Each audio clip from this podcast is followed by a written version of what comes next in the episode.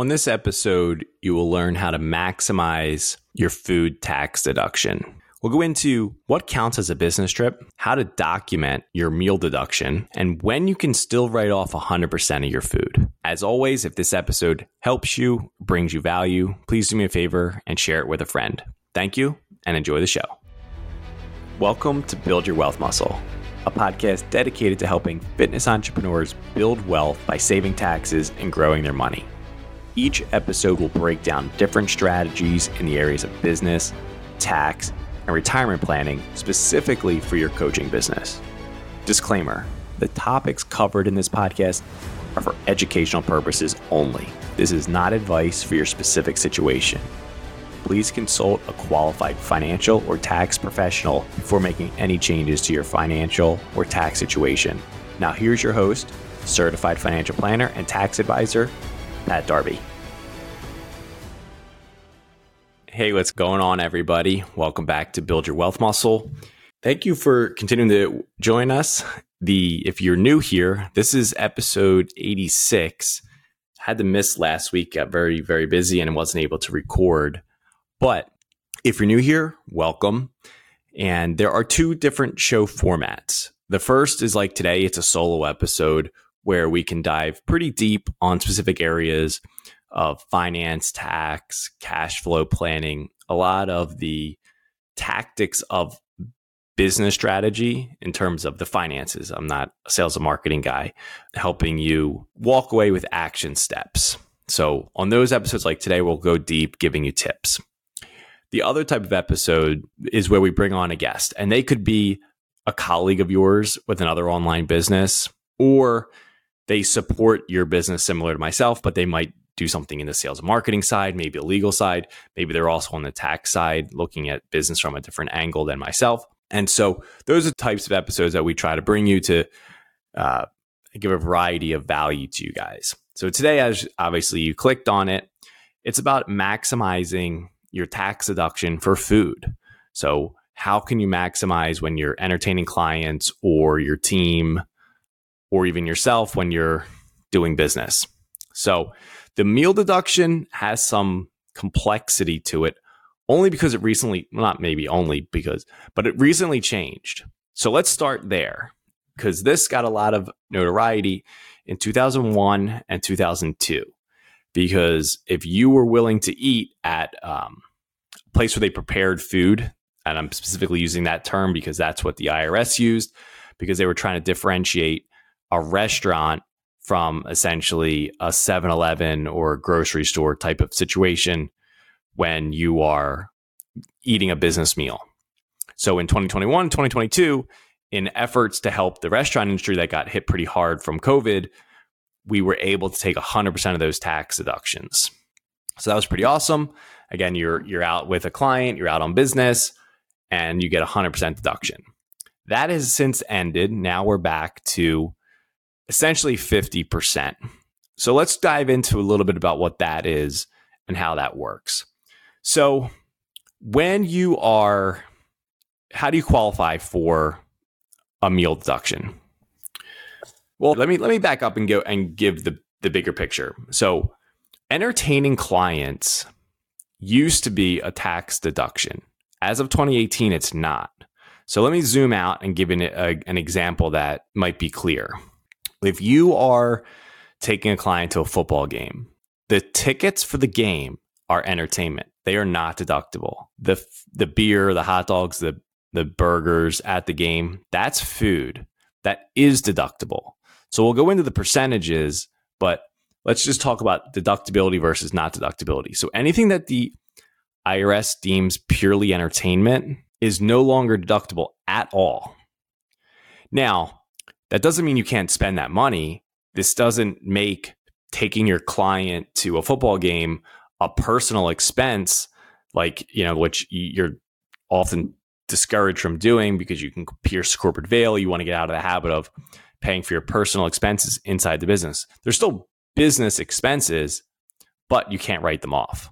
So you could still swipe your corporate card or your business debit card when you're taking your client out to a baseball game, football game, concert, anything that's purely entertainment. You can still do that. But when you put it in your QuickBooks, you're going to label it accordingly. So your tax professional at the end of the year knows to back those out. It's no different than if you have your automotive expenses in there, they're pulling a portion out. Same thing with your other food cost. They're pulling a portion out because they see what it's categorized as and then they write it down, whether it's 100%, 50%, whatever the case may be. So just try to delineate those two things that food and beverage is deductible, the entertainment portion is not. So that comes into play where depending on where you are, because if it's not itemized out, for example, if you're in a sports setting and the tickets include food, like in a suite, it's a good chance you can't write any of it off because you can't. You don't have a receipt that shows the food the food bill versus the cost of the seat slash suite. If it's all in one, then you can't write it off. It's going to be considered entertainment. If it is itemized for you, where it's two separate bills, like two thousand for the the tickets and then you ran a thousand dollar food and drink bill, now you could that thousand dollars becomes deductible. So when can you write off the 50% for deduction uh, the meal? There's two basically ways you can do it. When you're traveling, that's the easiest one to to really go over because it's it's fairly straightforward. You're on an overnight trip and you have a business wherever, it doesn't matter all your meals are going to be business deductions, whether you're with a client, with a vendor. Like the fact that you're there makes it them business meals. Even if you're sitting by yourself, uh, I'll give you an example for myself. I was just at a CFO event uh, in May in Dallas. So at night, I would go out to dinner, usually by myself, because that's so I could catch up on my emails and do everything. But the fact that I was by myself doesn't matter because I was there on business every meal, every coffee I bought, every snack I bought, all of those were business deductions. And all of those I got a 50% write off for. It's not 100 because, again, two things happened. 2022 is over. And the reason the IRS does it this way is because they're, in their opinion, you have to eat anyway. So 100% of it is in business because there's a personal component to eating. That's the reason why it's not at 100%.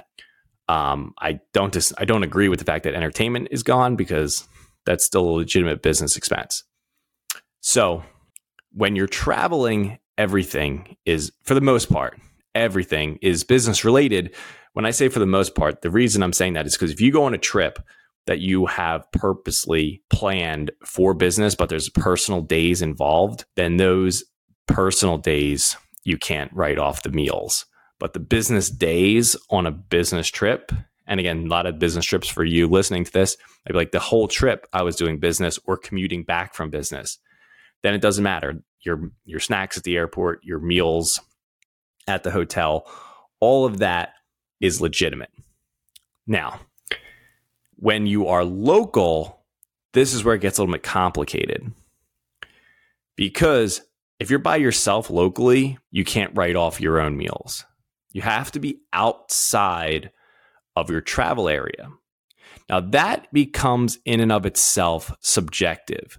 So, if you're going to get aggressive with this, have an understanding of where the guidelines are for the IRS. So, I am in Vegas, but my office and where I live is about 10 to 12 miles off the strip my course of business is not on the strip. So if I am on the strip for for whatever reason, I'm by myself, I could make the argument that I'm outside of my travel area, I'm outside of my commute. And so in that scenario, I could make an argument that I am now um, out on on travel because the IRS doesn't really define how far away you need to be. You don't have to have gotten on a an airline to get the travel deduction.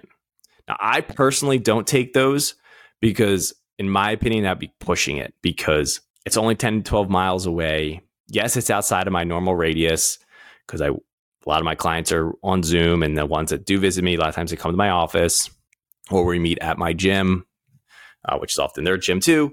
So for me, it feels like a stretch. But for you and your business, it may not be. Like maybe you work from home and you meet people a few miles away. But if you go to the major city, which maybe that's 45 minutes away or an hour away, and you legit don't go there very often, and there's a there's a reason that you're there. If I were your tax professional uh, and you weren't doing it excessively, because if you're doing it ex- excessively, then I think you're making the precedent that it's happening enough that it's sort of inside your radius. An example that that might that might drive this point home is that you could have a home office and be a realtor here in Vegas using this as an example. It might be a lot harder even if it's like to say, "Oh, I was on the strip," when realistically your your business radius is all over Vegas. So it'd be much harder. Like in, if they were my client, I'd say you'd probably need to be hours away where you never sell homes before it would make sense for you to eat a meal by yourself and say, "Oh, I was I was traveling." So that's the way to think about it. Because again, there's there's so much gray area with these that you have to default back to. And when you're talking to your tax advisor, what's the argument you're making? The same thing applies with everything I'm talking about today. If you've got a business doing $100,000 in revenue and you're writing off 30, 40, $50,000 worth of meal expenses, as your tax advisor, I wouldn't like that. I'm like, you're trying to make the argument that you spend half of your business's revenue on food. Conversely, if you had a multi six figure business or a seven figure business and you had the exact same $50,000, I wouldn't blink because you're making the argument, yeah, this is a negligible percentage of the business in that scenario. It just makes more sense. So you always have to apply that sort of common sense to what you're doing because if you did wind up in front of an IRS auditor What's it look like? Could you make the argument? Okay, so that's local. Local when you're by yourself. Now, local when you're with somebody becomes a lot easier. If you're local, again, you could be a block away. A business meal is with is with somebody. So it's a vendor, a prospect, an existing client, an employee, a collaboration with a colleague, maybe someone who advises you on your business. Maybe it's someone that knows a lot about business and you guys talk about business. Doesn't it doesn't matter. There's a lot of generalities that you can do with the local person that has to do with your business. Now, let's get into documentation because you have to give five pieces of information. So that's when I when I was describing like who you're with. This is where it really comes into play because you need to give five pieces of information because you have to document this stuff. You need to say who, what, where, when, and how. So let me dive into those. Three of those are already on the receipt where you were. So if you were at uh, Barry Steakhouse, that's going to be on the receipt. How much you spent on the receipt. The date you went there on the receipt. So three of the five are done but you still have to manually and i recommend people like literally just write it on grab the waitress's pen when you're signing for the tip and all that and write who you were with again that's easy enough when you're local you write who you're with who that vendor was who that prospect was who that client was and then the what. What did you guys talk about? You don't have to write a book but jot down a few things about what you guys talked about. And then you can take a picture of that receipt. Again, three of the five are, were already on the receipt, and then the last two you manually wrote onto it. To make your argument even more helpful, I would have a corresponding entry in your calendar for that event. So this is for local because again, this is these are supposed to be business meetings of a of a sort. You know, like they're a vendor, they're a prospect. So you want to say like, oh, like this is if you again you're in front of an IRS auditor you pull up your calendar and there's a, a meeting set up with John Smith, the prospective client, to talk about becoming a client, and then you wrote that on the receipt, you're building a lot of credibility that this was legit. So you do the same thing when you're by yourself because that's that's even easier because you go out to dinner, you're on travel. The who is yourself, and the what is the business trip, and then the other three again the where, the how, and the when the, or how much, not how. Um, those are all on the, the physical receipt. Now, again, you can have digital copies. So you can take a picture of it. What I like to do, there's apps that that are helpful as well, but you literally just take a picture of it. And then I move my photos to like an album on my phone that is just for receipts. I do it really quickly, like especially if I'm at a gas station, I can take a picture of real quick. Or if the gas station doesn't have receipts, which happens a lot, especially if you're driving, like some of this place in the middle of nowhere, the paper is ran out. I just take a picture of the actual screen. Again, I don't want to do this, but this is when I have no other options. You want to take a picture of the screen to show, and obviously it's time stamped on the um, photo itself. And then I put it in an album, and then I move that album to a secure album on my phone that's password protected.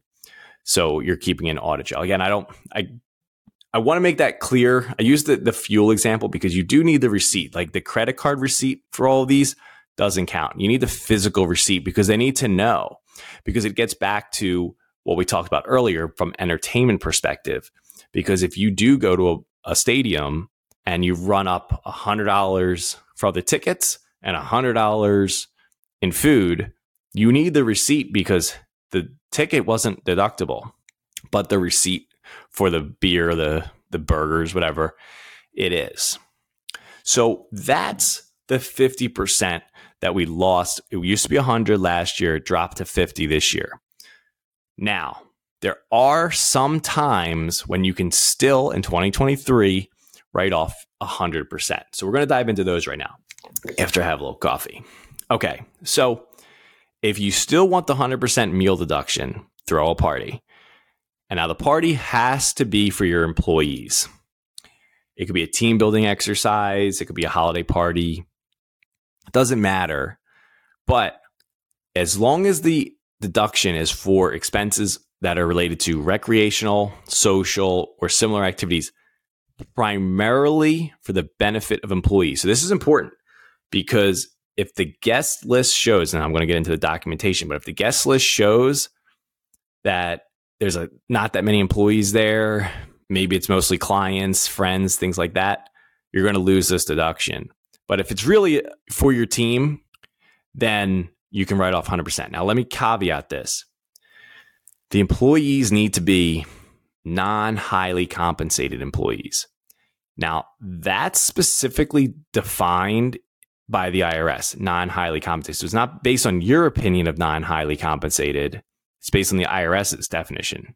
So if they earn less than 130,000 and they are not an owner of more than 10% of your business or a family member that is so this doesn't work if it's your spouse or your kid or something like that. If they are if they make less than 130, own less than 10% and not the family member that owns less than 10%, they're considered non-highly compensated. So to reiterate, if you if your business does very well and you make a million plus and a bunch of the people on your team make 200k, in your mind you might be like, well, they're not highly compensated. I'm highly compensated. And maybe you have a couple of people making a million with you. The 200k people are still by IRS standards they are highly compensated employees, which case this party wouldn't work from that perspective because this would be benefiting primarily highly compensated employees.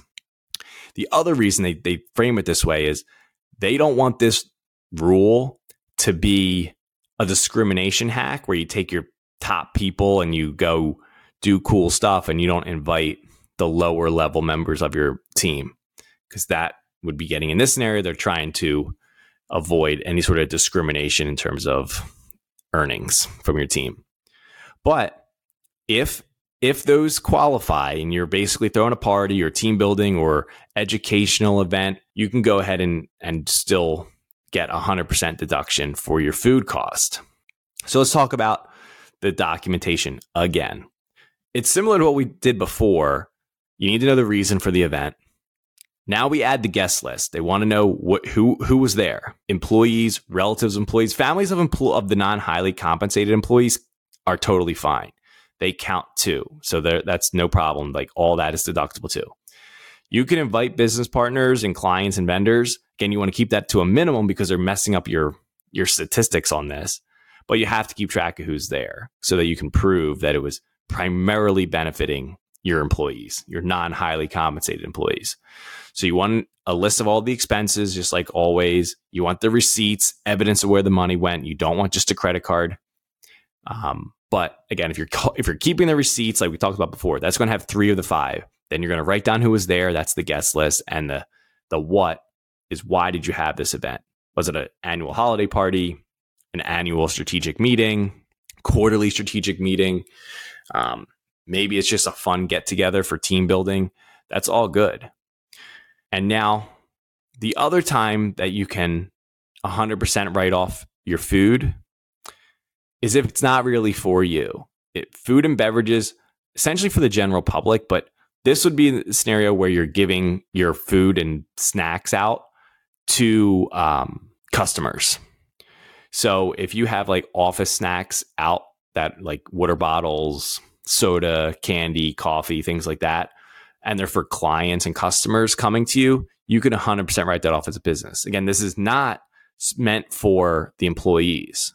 So if you have food and snacks and all that stuff like that I just described, but it's like a cafeteria type of thing for the employees, you only get 50% again. But if it's these lower cost items and they're for your your customers, your clients, they're out for them, then you're back to 100%.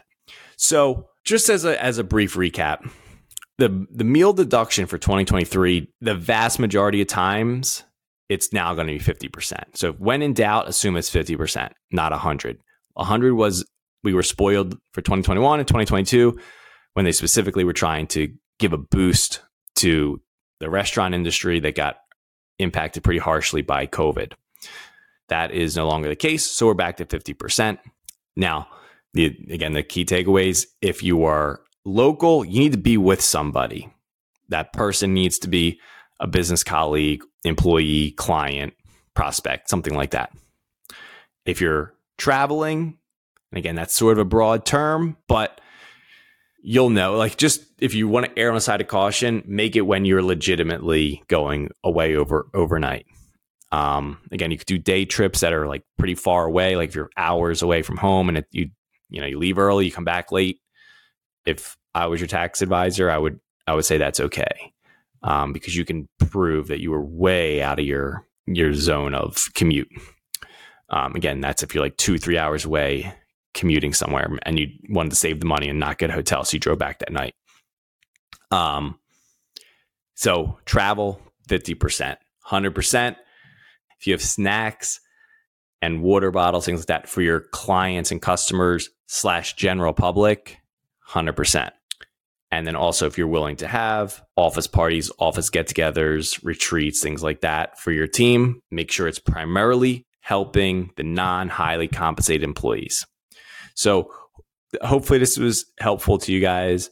As always, DM if you have questions. If you are if you're doing this right now by yourself, no one's helping you. We're about halfway through the year as I'm recording this. This is the time to start tax strategy, tax planning, because you have the whole rest of the year.